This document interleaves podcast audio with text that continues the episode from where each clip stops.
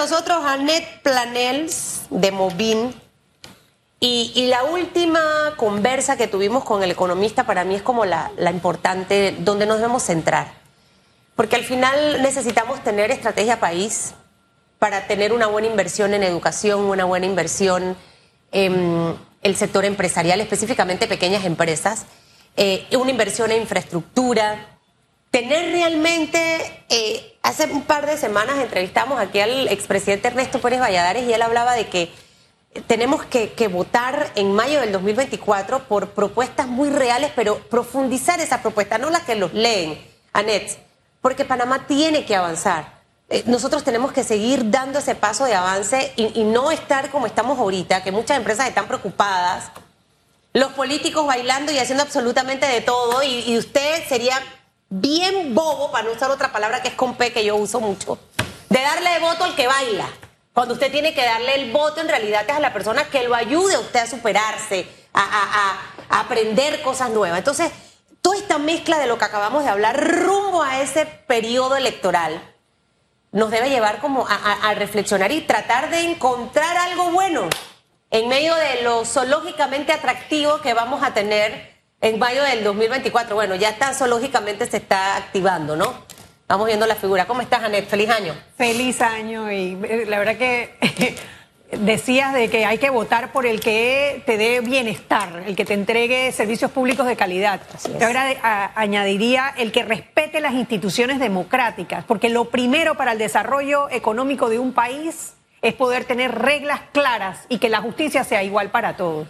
Nada del que te regala bicicletas, ni del que te regala una bolsa de comida, porque al final lo que te están es dando migajas de lo que deberías recibir del Estado, que es servicios públicos de calidad, una educación que verdaderamente prepare a los muchachos para el futuro, salud, que tú puedas llegar a un centro de salud, a un hospital y puedas ser atendido con dignidad, que puedas tener acceso a infraestructura, calles en buen estado, y todo eso se logra teniendo instituciones fuertes, porque la plata la hay. Panamá es un país que tiene acceso a muchísimos recursos. Los mismos están siendo mal invertidos y mal utilizados. ¿Y cómo uno se puede dar cuenta? Que era algo de lo que le mencionaba ayer al señor Porcel, porque los discursos van a ser majestuosos a partir de este momento. Se buscan a los mejores asesores para tener la mejor dicción, la mejor postura, la mejor eh, proyección de convencimiento, ¿no? Pero ninguno viene con un letrero, Félix, que diga todo lo que te estoy diciendo es mentira. Soy incapaz, no lo voy a hacer, ten, estoy comprometido hasta con el diablo eh, y, y me va a tocar hacer de todo. Entonces, ¿cómo lograr precisamente eso?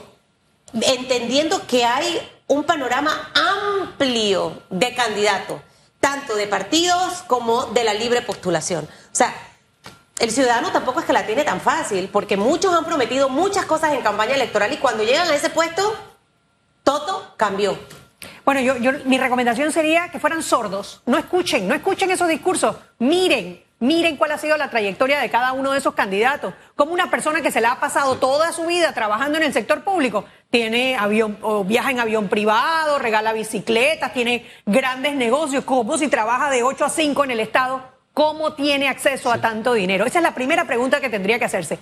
Tápense los oídos, miren, busquen. Gracias a Dios tenemos hoy en día las redes sociales, tenemos el Google. Pregúntenle a Google, pongan el nombre y lean, lean. Y olvídense de las promesas, porque las promesas se las lleva el viento. En la, en la campaña política anterior eh, vimos un video de un candidato a diputado que le decía a, a los residentes del, del distrito de San Miguelito: deben votar por el presidente Laurentino Cortizo, porque si votan por él y si votan por mí, vamos a hacer realidad el metrocable.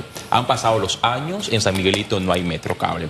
Ahora hay una figura de, de alcalde, el señor, ahí se me escapa el nombre, Carrasquilla. Héctor Carrasquilla. Ahora ha circulado que él promete, bueno, la reelección, además de convertir el distrito de San Miguelito en una provincia.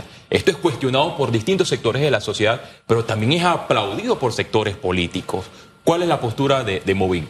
Mira, realmente no tenemos una postura en cuanto a que sea o no sea provincia, pero lo que yo te diría es, ¿qué gana el distrito de San Miguelito con convertirse en provincia? Que diga provincia San Miguelito, si al final no tienen carreteras, eh, no tienen servicios de transporte de calidad, no tienen eh, un servicio educativo de calidad. Los eh, hospitales, los centros de salud no tienen insumos, no están bien manejados, hay que esperar horas en fila o meses para que te puedan atender. ¿De qué te sirve que te digan que es provincia? ¿Qué ha ganado Panamá Oeste con ser provincia? Un gobernador o una gobernadora, en el caso de Panamá Oeste, que te cierra las, las playas de, después de las cuatro y media de la tarde porque dice que hacen mucha bulla. O sea, al final tenemos que concentrarnos no en, en, en que, te, que te toquen esa fibra regionalista que te puede decir, ay, qué rico que nuestro, donde yo vivo sea una provincia. ¿Qué ganas? ¿Qué ganas? ¿Dónde están las carreteras? ¿Dónde están los hospitales? ¿Dónde están los centros de salud? ¿Dónde están las escuelas? Hay que votar por, hay que darle oportunidad a gente nueva, pero gente nueva que tenga una trayectoria, que tú puedas investigar y saber, son personas preparadas, que realmente van a trabajar, han tenido una vida íntegra, para que puedan darle soluciones a los múltiples problemas que tienen los ciudadanos en San Miguelito. Ayer hablábamos con el señor Porcel y con nuestra segunda invitada, una historiadora, eh, Marixa, eh, y hablábamos de la calidad de educación que teníamos antes con este ejemplo, Instituto Nacional versus lo que hoy tenemos, Fermín Nodó versus lo que hoy tenemos, el Colegio de las Américas versus lo que hoy tenemos, y así sucesivamente podemos hacer un recorrido en provincia. O sea, Panamá tiene tantas deudas pendientes con sus ciudadanos que nosotros al final no nos podemos conformar con poquitito. Es como usted en su casa, usted, la, y enseñemos también a la gente, Annette, a todos esos padres, a que sus hijos aspiren cosas grandes. ¿Por qué usted tiene que aspirar a vivir de las migajas de los políticos? De que hoy lo tenga y dentro de dos semanas o tres no tenga nada. ¿Por qué usted no aspira a que le den la preparación, que pueda estudiar, que salga hablando inglés del sistema educativo público de Panamá y que pueda optar por becas para especializarse fuera, regresar y tener un trabajo digno que le permita viajar, tener su casa en la playa, su casa en Boquete? Ah, el aspirar cosas grandes. Pero a los políticos no les interesa eso, a los malos políticos, a los malos políticos les interesa que la gente siga pidiendo cosas. Las poquititas. Y, y tenemos que empezar a, a cambiar eso y a ver estos ejemplos de lo de antes a lo de ahora. Y no es que los políticos de antes eran mejor, pero algo definitivamente estaban haciendo distinto, Annette. Dice, éramos felices y no lo sabíamos. En ese momento criticábamos, y con toda razón, eh, las malas actuaciones de los políticos de antaño. Pero lo que estamos viendo hoy no tiene nombre, no tiene nombre, por favor. O sea, tú le regalas una bicicleta a un niño cuando le estás negando la oportunidad de que él más, de, más adelante se compre su propio carro, su propia casa, que pueda aspirar a estudiar en los Estados Unidos con una beca del Estado sin tener que llamar a un diputado para que le haga el favor de que, de que intervenga en, en el proceso. O sea, están regalando migajas, están abusando de la nobleza del, del, del ciudadano panameño. El ciudadano panameño no es tonto, el ciudadano panameño puede ver a través de los ojos de los políticos sinvergüenzas, de los políticos que se aprovechan de su necesidad para ellos poder tener entonces estos viajes en aviones sí. privados, estas fincas, estos negocios, y al final los panameños siguen pasando trabajo y necesidad. ¿Cuántos funcionarios públicos tienen esto? No todos, solo algunos. Entonces usted evalúe cómo es que este que lleva treinta años trabajando aquí sigue con su misma casita, su mismo carrito, y este otro ha crecido de una manera ostentosa. Ahora, tú hablabas de darle oportunidad a nuevas figuras, pero que tengan esa trayectoria. Realmente, en este momento, Panamá tiene dentro de las opciones que hay algo como esto. Eh, y, y, y precisamente te lo pregunto porque estamos en el momento de las alianzas, entre comillas, de ver si nos sentamos y conversamos. Y, y yo que he estado aquí con el señor José Alberto Álvarez la vez pasada, le decía, pero es que yo como que no lo veo en ese mix que tiene allá, porque me parece que usted es un hombre distinto a lo que yo he visto de los otros partidos políticos. Sé y entiendo que a veces uno tiene que sentarse hasta con el diablo para poder lograr consenso, y esa es parte de, de la democracia, ¿no? Eh, pero yo no sé si de, de lo que tengamos vamos a tener algo bueno, o de ese híbrido de cosas que se van a tener que mixear para poder alcanzar los votos, porque ningún grupo solo va a poder. Panamá va a tener una buena opción. Mira, en la campaña pasada eh, estuvo el no a la reelección. El no a la reelección, que fue una campaña ciudadana que fue creciendo, creciendo, creciendo, creciendo, y tuvo un impacto grandísimo sí. en la reelección de los diputados en la Asamblea Nacional. Se quedó corta, se quedó corta porque no reemplazamos esos, buen, esos malos diputados que salieron con buenos diputados. ¿Y por qué? Porque el panameño necesita más acceso a conocer a los candidatos, eh, acceso e interés en conocer estos candidatos. Hoy en día están los eh, múltiples precandidatos a la libre postulación buscando las firmas a nivel nacional para representante, alcalde, diputado e incluso presidente. No es que vamos a votar por cualquier eh, ciudadano que diga ser independiente, íntegro y demás, pero así como tenemos que utilizar las herramientas que existen hoy en día, taparse los oídos y buscar in- información sobre cada una de estas personas, tenemos que hacerlo también con estos candidatos independientes y darle la oportunidad a aquellos que verdaderamente vengan con sí. un interés noble de servir a la patria, de ayudar al fortalecimiento de las instituciones del Estado, actuar con transparencia, y eso lo podemos ver en su trayectoria privada. Y hoy en día todo se sabe. Panamá es un dedal. Todos conocemos a todos. Entonces, pero hay algo bueno dentro de todo. Claro, ¿cómo que sí? ¿Cómo sí, que no? Sí, claro que lo hay. Buenas. Claro okay. que hay en, a todo a todo nivel, en cargos de representantes, de diputados, de alcaldes, hay buenas figuras y hay que darles la oportunidad. Tenemos que cambiar eh, cambiar a aquellos políticos que han abusado sí. del poder. Para lograr estos cambios, ¿cuántos independientes deben haber en la Asamblea Nacional para eh, el próximo periodo? Porque eh, iniciamos en el periodo anterior con una independiente que no conformó evidentemente una bancada, porque para ser bancada se necesitan cuatro diputados. En esta ocasión existe una bancada, pero uno de los independientes salió de la vía para darle el espaldarazo al partido oficial.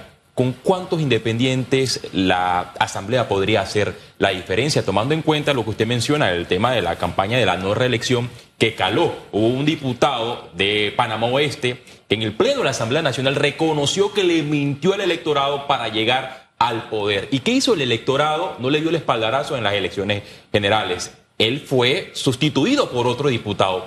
¿Pero qué ha hecho ese diputado de Panamá Oeste? Hasta el momento es lo que se preguntan muchos. Claro, mira, eh, yo no quisiera hacer la línea entre independientes y de partido político, porque la independencia, el, el, no, el no ser parte de un partido político tampoco es un pasaporte de, de integridad.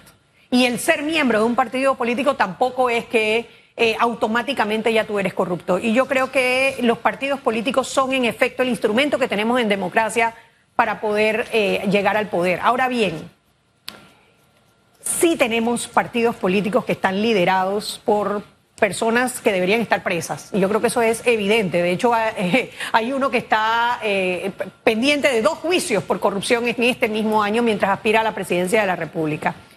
Lo cierto es que tenemos que ver en todos los cargos de elección toda la propuesta, la propuesta de los, partid- de los postulados por libre postulación, porque tampoco vamos a decir independiente porque hay muchos de partidos aspirando por la libre postulación, y los que se postulen por partidos políticos. Y, eh, y elegir a aquellos que verdaderamente tengan una trayectoria eh, impecable, que tengan eh, algo que mostrar en su hoja de vida, algún logro, algún, alguna, alguna proeza que han hecho por su comunidad, y a la vez que hayan sido personas íntegras, eh, personas eh, que tengan valores, que compartan los valores que nosotros aspiramos eh, lleguen al gobierno. Yo diría que no un logro, varios logros, porque si al final del camino usted quiere un buen representante en su comunidad, ¿qué ha logrado esta persona que va, es el gerente de su corregimiento, así de simple? Va a gerenciar para ver que su corregimiento avance. Mencionabas el tema de la hoja de vida, de los logros, de la trayectoria, de los valores. Y, y aquí hago la salvedad, que es, esto hay que hacerlo absolutamente con todos, Annette. Porque ¿qué pasa ahorita? Hemos tenido, como mencionaba Félix, malas referencias en la Asamblea de algunas figuras que se vendieron como diputados independientes, pero que se fueron transformando con el pasar del tiempo. Y si hacemos un análisis hacia atrás, muchos de los que hoy están en partidos políticos, Félix, también nacieron como figuras independientes en su momento. Es decir, que tampoco usted se sienta segura, ¿ves que Susan es independiente, le igual? No. Igual usted tiene que hacer esa investigación profunda. Y más porque, porque hay muchas figuras de partidos políticos que hoy están yendo por la libre postulación. Y aquí se va a formar un arroz con mango y una con, con, confusión total, Annette. Y ojalá, porque yo puedo decir que el, el, el proyecto de la no a la reelección en las pasadas elecciones funcionó. Para mí fue exitoso. Ese fue el resultado que vimos luego de mayo del dos mil diecinueve. Pero re, no reelegimos y trajimos a nuevos de partidos políticos que fueron a hacer absolutamente nada. Yo personalmente decepcionada de varias mujeres nuevas en la Asamblea que no han hecho absolutamente nada. Entonces, al final, sea, sea muy cuidadoso al momento de hacer esa investigación. Y me ha encantado de ponernos sordos. Tápense los sordos. Mío. Nada más vea. Cuando vayan a su casa, usted diga, es que yo no escucho bien. Mejor deme algo para leer y yo me encargo de investigar. Así de simple. La, el verbo tiene la capacidad de convencimiento. Y cuando toca emociones, usted se vuelve vulnerable.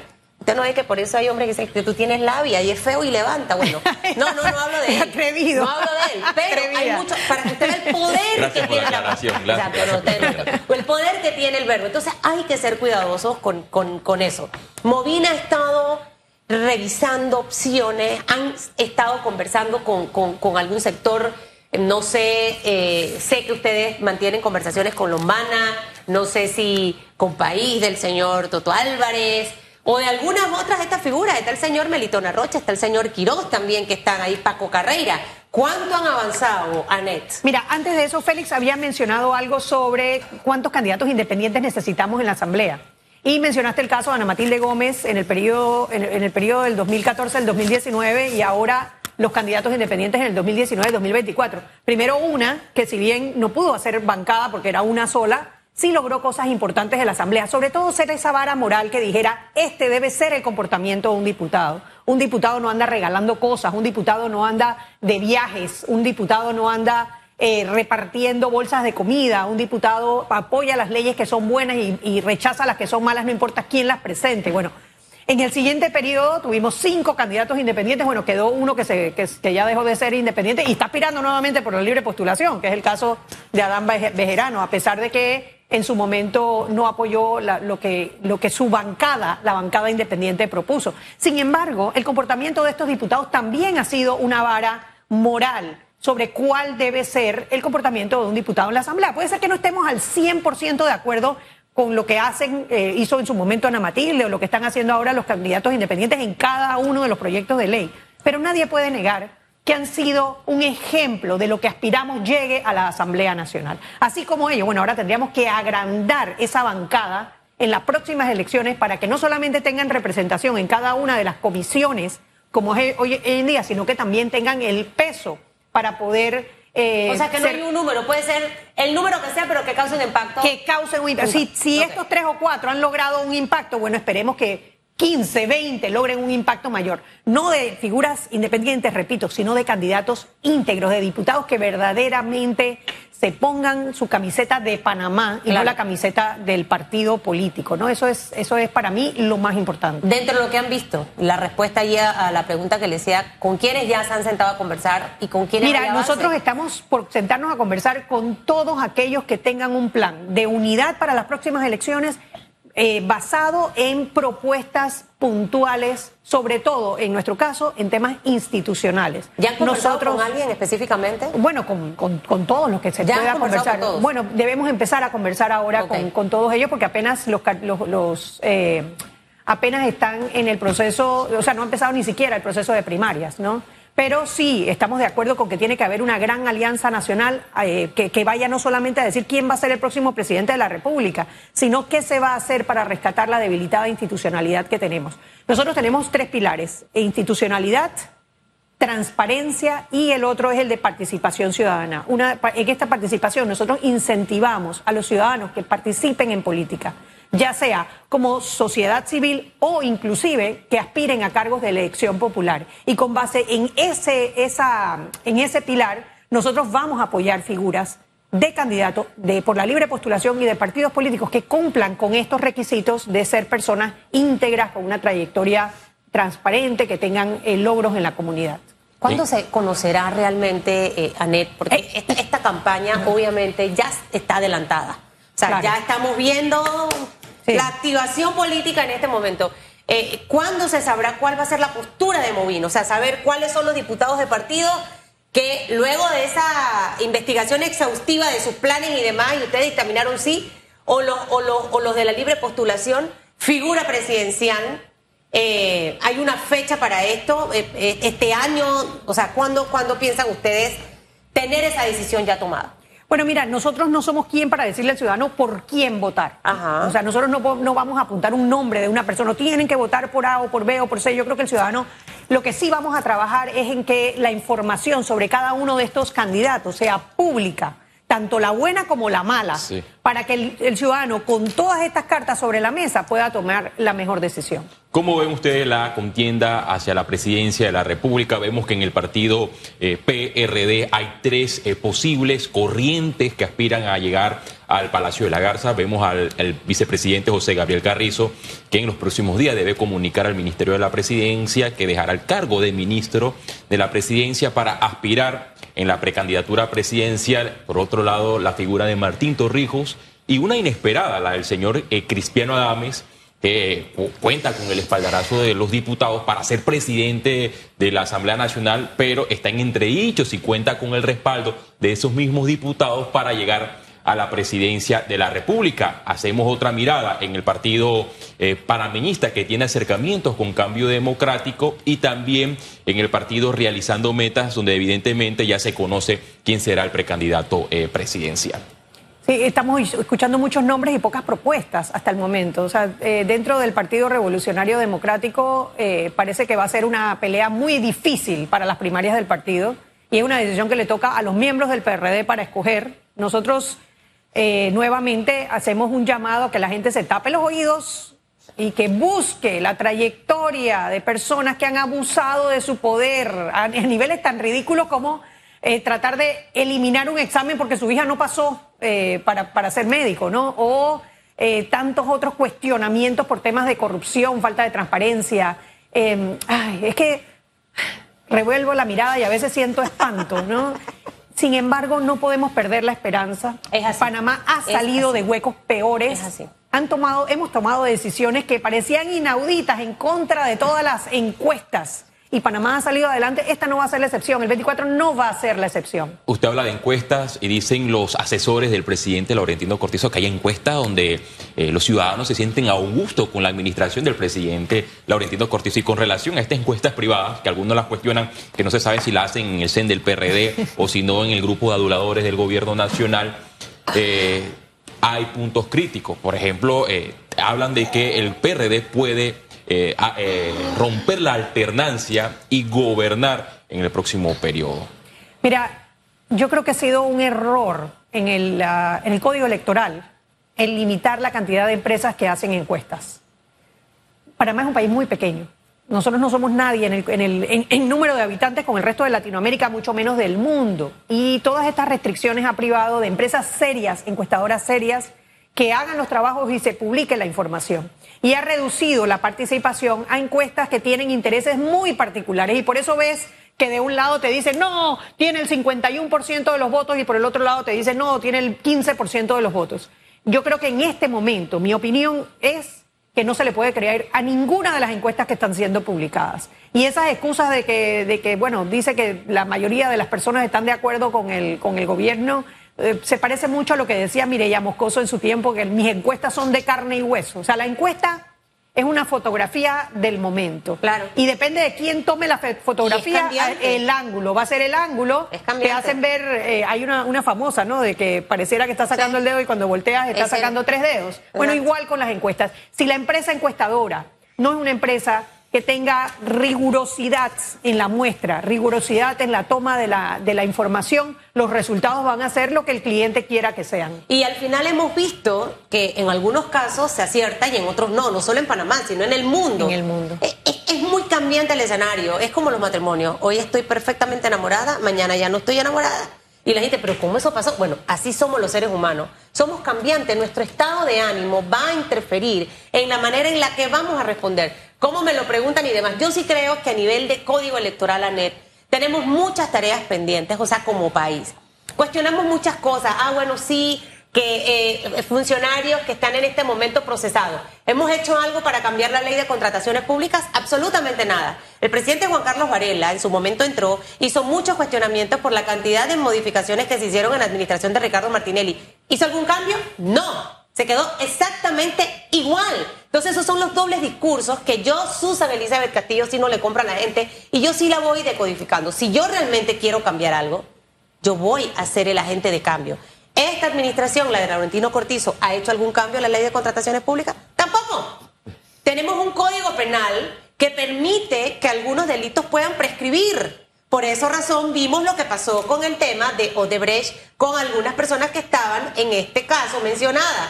Entonces, al final, Annette, es muy bonito hablar y decir muchas cosas, pero ¿qué hago yo? Y cuando digo ¿qué hago yo? Los gobiernos que entran, que prometen muchas cosas, para cambiar, porque te aseguro, Annette Planells, si Dios me da vida y sigo aquí después del nuevo gobierno que venga, yo veré desfiles de esta administración nuevamente en escándalos, porque las normas están hechas precisamente para que puedan hacerlo.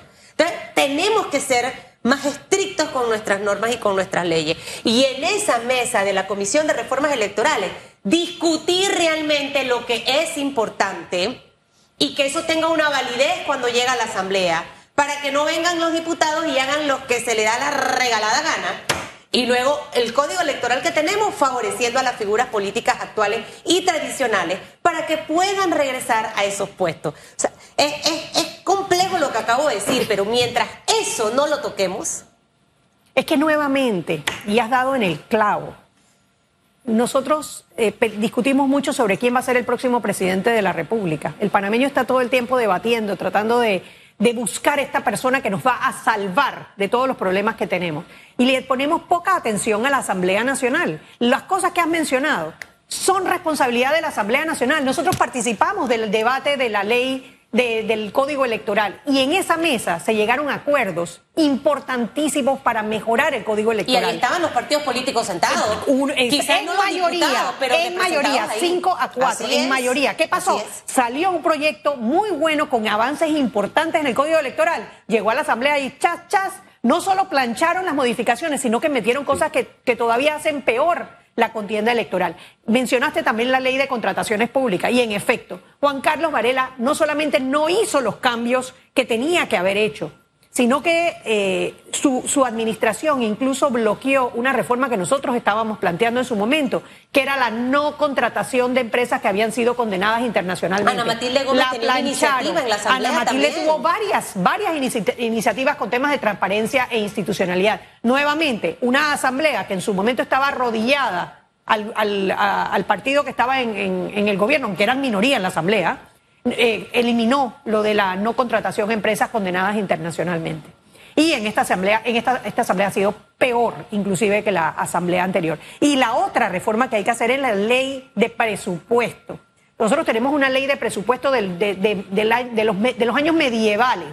Nosotros necesitamos un, propuesto, un presupuesto de un lustro para que estén todos los programas de gobierno que se van a desarrollar y, e irlo desarrollando año con año, eliminando todas esas vigencias expiradas que lo que hacen es entorpecer la labor del gobierno, eh, eliminando también o cambiando la, la manera como se redistribuyen recursos en el presupuesto nacional y haciendo que ese presupuesto nacional se publique, no solamente en los grandes rubros, sino cuáles van a ser las principales contrataciones en el año, para que haya mayor, eh, eh, mayor competencia por parte de empresas privadas y podemos tener mayores ofertas y mejores compras en el Estado. Hay tanto que hacer y la Asamblea juega un papel tan importante. Dijo, dijo Danilo Toro hace mucho tiempo en este programa, y lo recuerdo, creo que fue empezando la administración del señor Juan Carlos Varela, que teníamos que ver con mucho cuidado el poder que se le estaba dando a los diputados en la Asamblea Nacional. Al final, todas las cosas que he mencionado allí se discuten. Sí. ¿Y a quién le damos poder? Al que escogemos. A ese que quizás no es el correcto para que esté allí.